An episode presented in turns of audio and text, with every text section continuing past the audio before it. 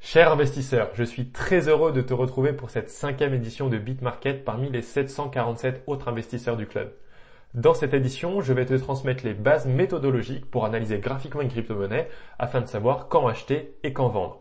Et pour te guider dans cette édition d'analyse technique, j'ai attaché un fichier PDF contenant 8 annexes graphiques. Donc à chaque fois que tu verras le petit emoji livre rouge dans ta lecture, tu pourras te référer à l'annexe concernée pour voir une illustration graphique du concept étudié. Si tu es nouveau parmi nous et que tu débutes en crypto-monnaie, tu as mes 5 meilleures ressources pour débuter. Donc tu peux cliquer sur les liens que j'ai mis à cet endroit. Donc la première c'est pour comprendre les bases des cryptos de la blockchain. La deuxième c'est pour comprendre les stratégies d'investissement en crypto et en bourse. La troisième, c'est pour comprendre comment investir dans l'immobilier avec et sans crypto-monnaie, à laquelle j'ai attaché une formation gratuite de 4 heures. Et ensuite, la quatrième, c'est comment identifier les cryptos à fort potentiel de rendement. Et enfin, la cinquième, c'est mon compte Instagram sur lequel je poste tous les jours du contenu éducatif sur les crypto-monnaies. Au sommaire, on verra dans une première partie les règles de trading indispensables, dans une deuxième partie l'outil TradingView pour maîtriser l'analyse technique, dans une troisième partie comment identifier la tendance du marché, la quatrième partie, comprendre les chandeliers japonais. La cinquième partie, comprendre les supports et les résistances. La sixième partie, identifier la supply et la demande zone. Et enfin, la dernière partie, connaître les configurations graphiques majeures. Avant d'enchaîner avec la première partie, deux petits rappels. Il existe que deux manières parfaitement complémentaires pour mesurer le potentiel d'une crypto-monnaie. La première manière, c'est l'analyse fondamentale. C'est la newsletter que j'ai écrite la semaine passée, que tu retrouveras sur mon site internet. Donc l'analyse fondamentale, elle permet de déterminer la valeur d'une crypto-monnaie à travers une étude approfondie de plusieurs facteurs qui soient quantitatifs et qualitatifs. Et la deuxième manière, c'est l'analyse technique qui, elle, permet de déterminer la valeur future d'une crypto-monnaie à travers une étude graphique pointue des cours et des indicateurs. Et c'est exactement ce qu'on va voir aujourd'hui. Donc un trader n'utilisera que très rarement l'analyse fondamentale car ses décisions d'achat et de vente dépendent quasi exclusivement des configurations graphiques, tandis qu'un investisseur, lui, utilisera systématiquement les deux méthodes d'analyse pour d'un côté identifier les bons projets grâce à l'analyse fondamentale et de l'autre côté déterminer à quel prix les acheter et les vendre grâce à l'analyse technique. Et le deuxième rappel, c'est qu'il existe trois types de trading.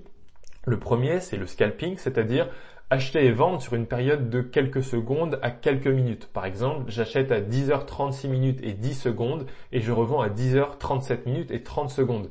Donc c'est un trading très dangereux parce que seuls 1% des traders qui s'y risquent sont profitables. Le deuxième type de trading, c'est le day trading qui lui vise à acheter et vendre sur une journée. Donc par exemple, j'achète à 10h et je revends à 16h dans la même journée.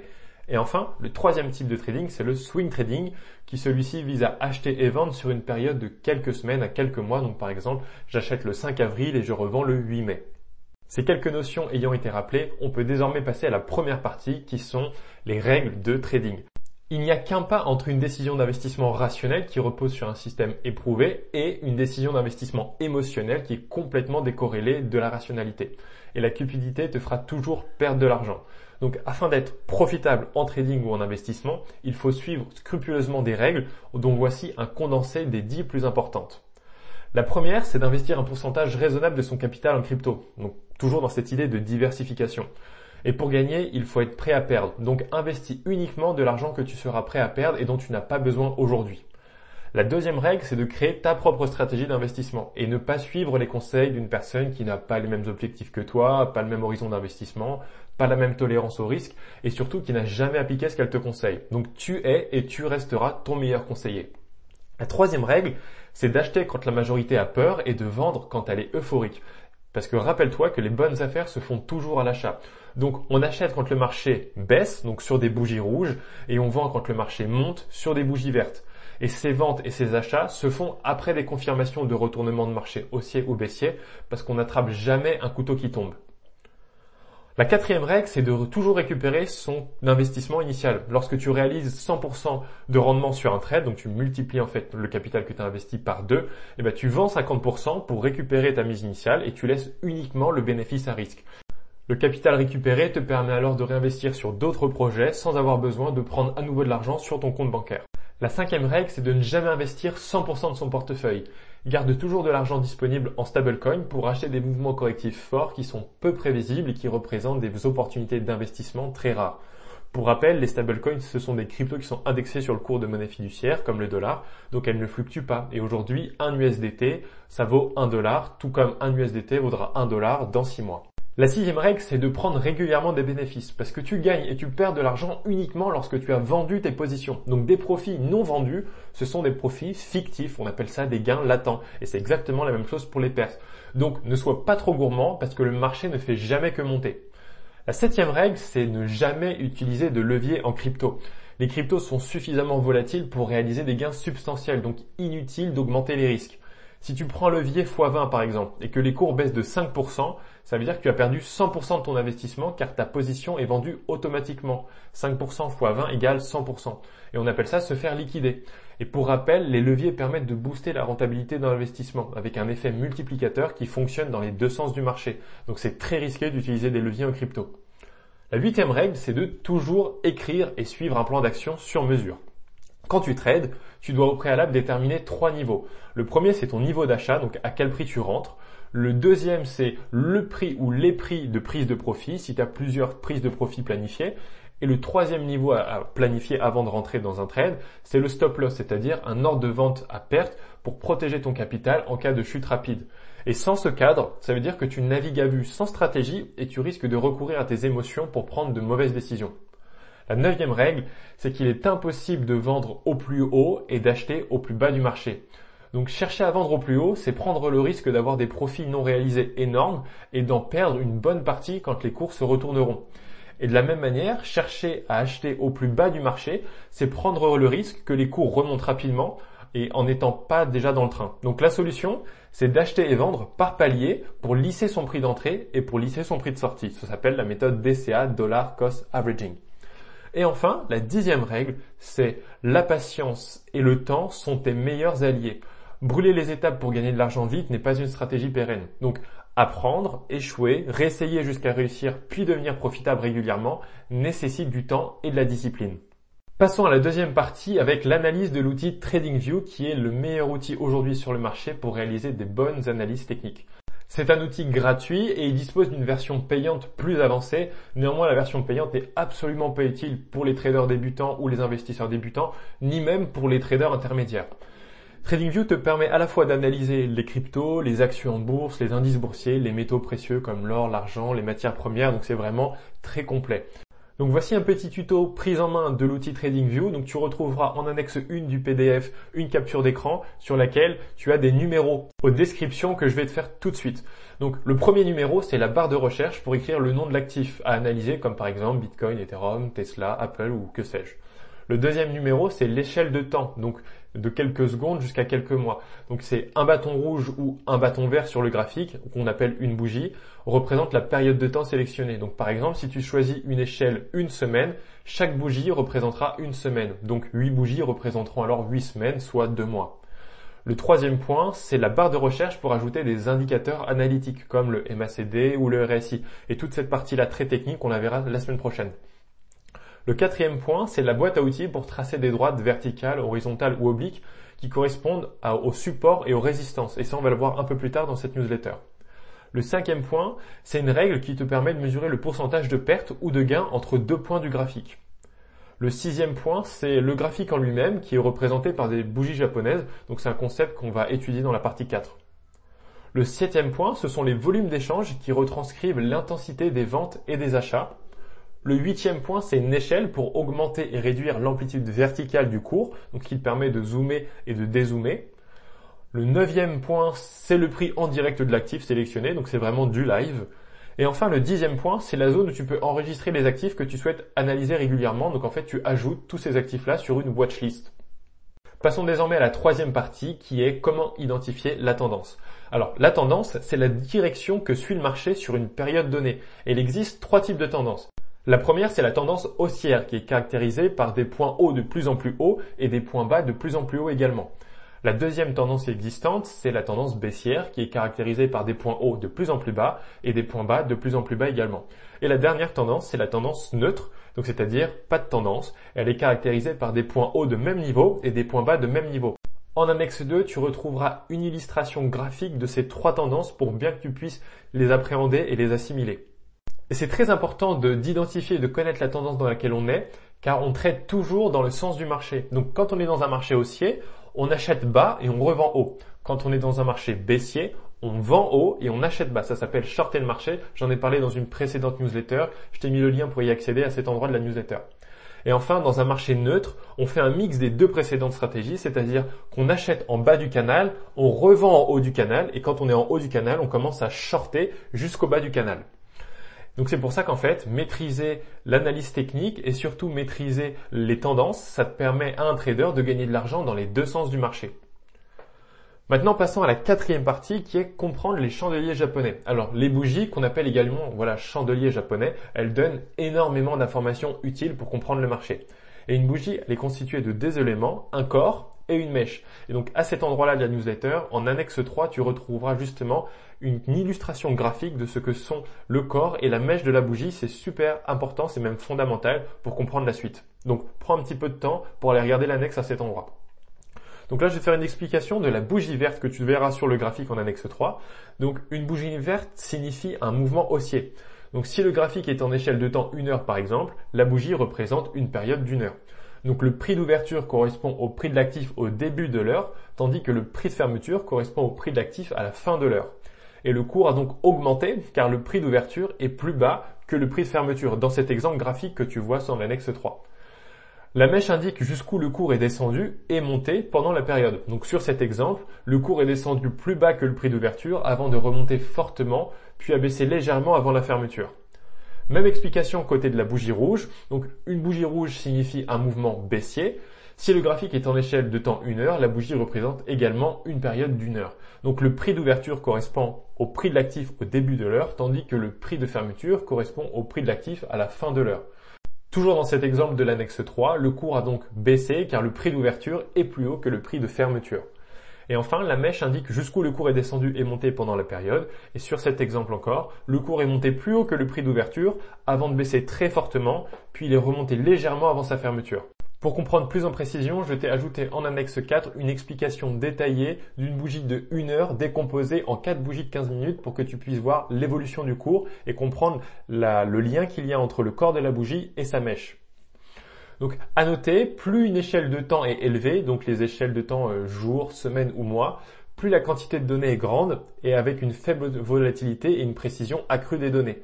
Et c'est exactement l'inverse pour les échelles de temps inférieures, donc 4 heures, 1 heure, 15 minutes, parce que plus on zoome, plus la quantité d'informations est faible et plus il y a de volatilité. Donc prendre des décisions précises sur un marché très petit de 15 minutes ou 1 heure, c'est très difficile et c'est pour ça qu'il y a très peu de scalpers qui sont profitables dans ce marché. D'ailleurs, voici les échelles de temps à utiliser en fonction de ton style de trading. Donc pour le scalper, ce sont des échelles de 5 minutes, 15 minutes, 1 heure ou voire jusqu'à 4 heures. Pour le day trader, ça va être des échelles de 1 heure, 4 heures et 1 jour. Et pour le swing trader, il va utiliser uniquement des échelles de 1 jour, 1 semaine ou 1 mois. À cet endroit, tu es normalement capable de comprendre grâce aux annexes comment lire une bougie et en fait toutes les informations qu'elle te donne et toutes les déductions que tu peux faire de ces informations-là pour prendre une décision avisée sur le marché.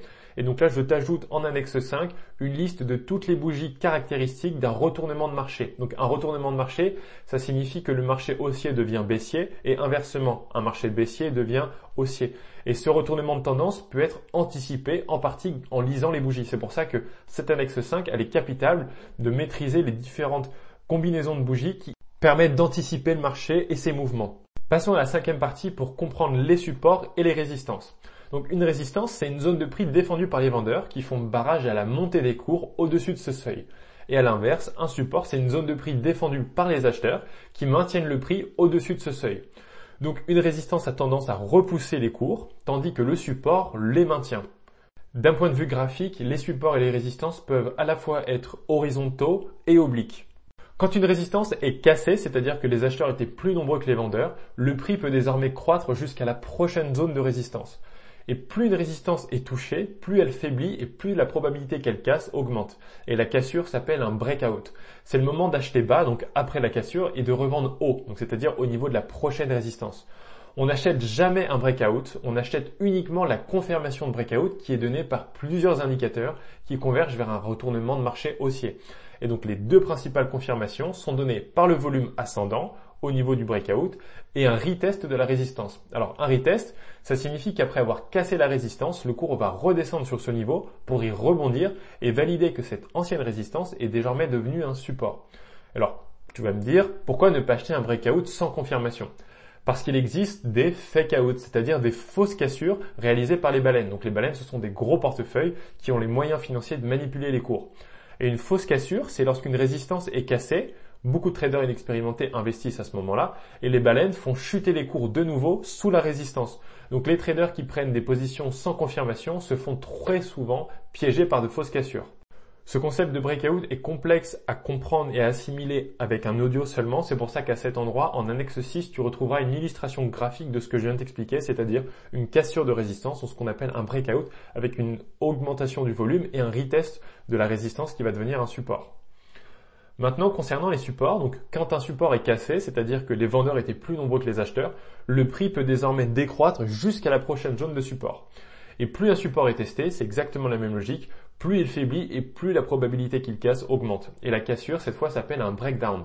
Et c'est le moment de shorter, donc en vendant haut, donc après la cassure, et en rachetant bas, c'est-à-dire au niveau du prochain support. Et idem, la décision de short se fait uniquement après confirmation. Et les deux principales confirmations sont données par le volume qui est ascendant au niveau du breakdown et par un retest de support. Donc un retest signifie qu'après avoir cassé le support, le cours va remonter toucher ce niveau avant de poursuivre sa baisse pour valider que cet ancien support est désormais devenu une résistance. Et de manière analogue, les fausses cassures de support existent aussi pour piéger le maximum de traders possible. Pour illustrer ce concept, tu retrouveras en annexe 7 un graphique, une illustration graphique détaillée d'un support qui casse avec un retest et une augmentation du volume. Passons désormais à la sixième partie qui est comment identifier la supply et la demande zone. Alors la supply zone, c'est une zone de prix où les vendeurs blindent les ordres de vente pour repousser le prix vers le bas et empêcher les acheteurs de faire monter les cours. Et la demande zone, c'est l'inverse, c'est une zone de prix où les acheteurs blindent les ordres d'achat pour maintenir le prix au-dessus de ce seuil et empêcher les vendeurs de faire baisser les cours.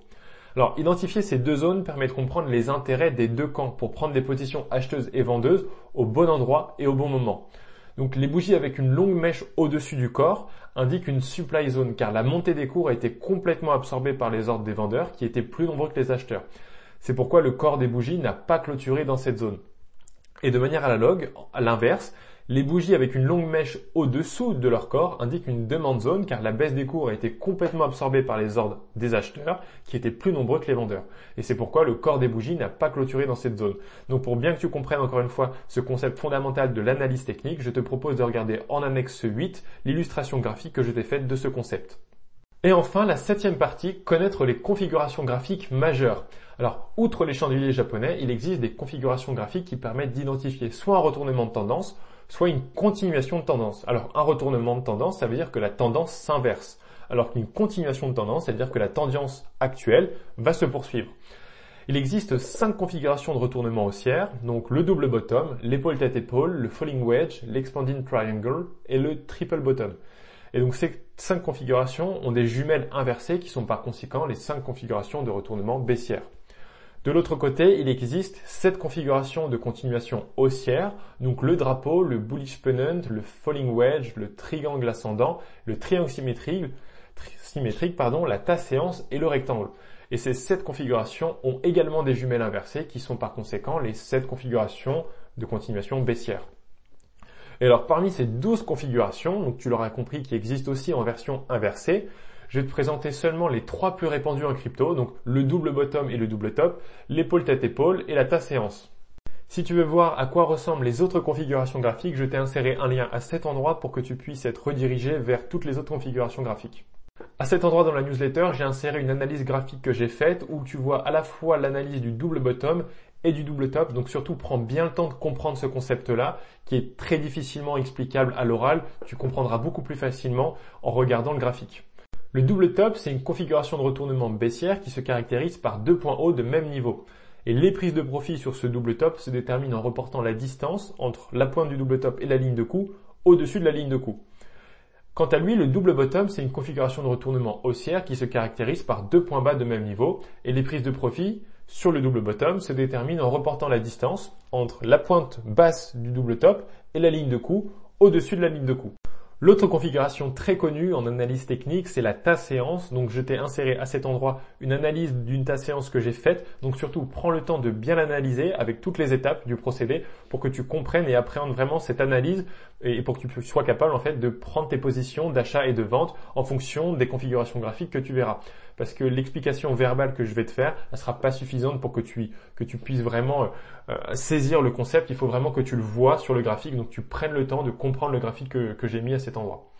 Donc la tasse séance, c'est une configuration de retournement haussière qui se caractérise par une grande tasse suivie d'une petite anse. Et les prises de profit sur cette configuration se déterminent en reportant la distance entre le point bas de la grande tasse et la ligne de coup au-dessus de la ligne de coup. Et évidemment, ce sera tout l'inverse pour une tasse séance inversée qui, elle, est une configuration de retournement baissière. Enfin, la dernière configuration graphique très connue, c'est l'épaule tête-épaule. Donc encore une fois, je t'ai fait toute une analyse graphique que je t'ai insérée à cet endroit. Donc prends le temps d'aller l'analyser pour comprendre cette, cette configuration et comment on la trade. Donc l'épaule tête-épaule, c'est une configuration de retournement baissière qui se caractérise par deux épaules de taille semblable avec au centre une tête plus haute que les épaules. Et les prises de profit sur cette configuration se déterminent en reportant la distance entre le point haut de la tête et la ligne de cou au-dessus de la ligne de cou. Et c'est évidemment tout l'inverse pour une épaule tête-épaule inversée qui, elle, sera une configuration de retournement haussière. Attention, ce n'est pas parce qu'une figure graphique connue apparaît graphiquement qu'elle sera validée. Un double bottom peut très bien se former mais ne pas casser la ligne de coup, donc être invalidé. Et c'est pourquoi il est obligatoire d'attendre une validation de la figure avec un breakout ou un breakdown, plus des confirmations avec le volume ou les retests avant de se positionner. Donc en synthèse, suivre des règles d'investissement strictes et s'y tenir t'assurera une pérennité dans tes trades. Un trade s'effectue dans le sens de la tendance, donc haussière, baissière ou neutre. Savoir lire les chandeliers japonais te permettra d'identifier la supply et la demande zone qui te permettront de comprendre les enjeux actuels du marché et d'anticiper des potentielles cassures ou retournements. On ne prend jamais un trade sans confirmation de marché, donc volume, breakout, breakdown, retest, etc. Les configurations graphiques les plus connues doivent être maîtrisées pour savoir les identifier et les trader, les trader pardon, dans les deux sens du marché. Et enfin, si tu souhaites que je te partage mes analyses fondamentales et mes analyses techniques complètes sur les projets que j'étudie, dis-le moi en commentaire pour que je puisse planifier cette tâche dans mon emploi du temps.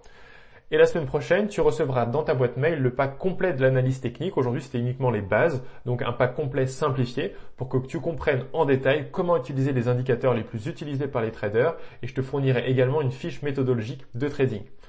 Donc écoute, c'est terminé pour cette cinquième édition du Market. J'espère que ma vulgarisation sera suffisamment simplifiée pour que tu aies assimilé la méthode d'analyse technique d'une crypto-monnaie. Et maîtriser cette méthode te permettra d'être indépendant dans tes prises de décision, de mesurer les risques potentiels à court terme et évidemment d'identifier les meilleures zones d'achat et de vente. Donc si tu as aimé cette édition, aide tes amis à découvrir les crypto-monnaies en leur partageant mon travail. Écris tes impressions et tes questions aux commentaires, j'y répondrai avec grand plaisir le plus précisément possible. Et pour accéder à toutes mes autres newsletters, tu peux t'inscrire tout de suite avec le bouton que j'ai inséré à cet endroit. Donc je te dis à la semaine prochaine, à ton succès, ciao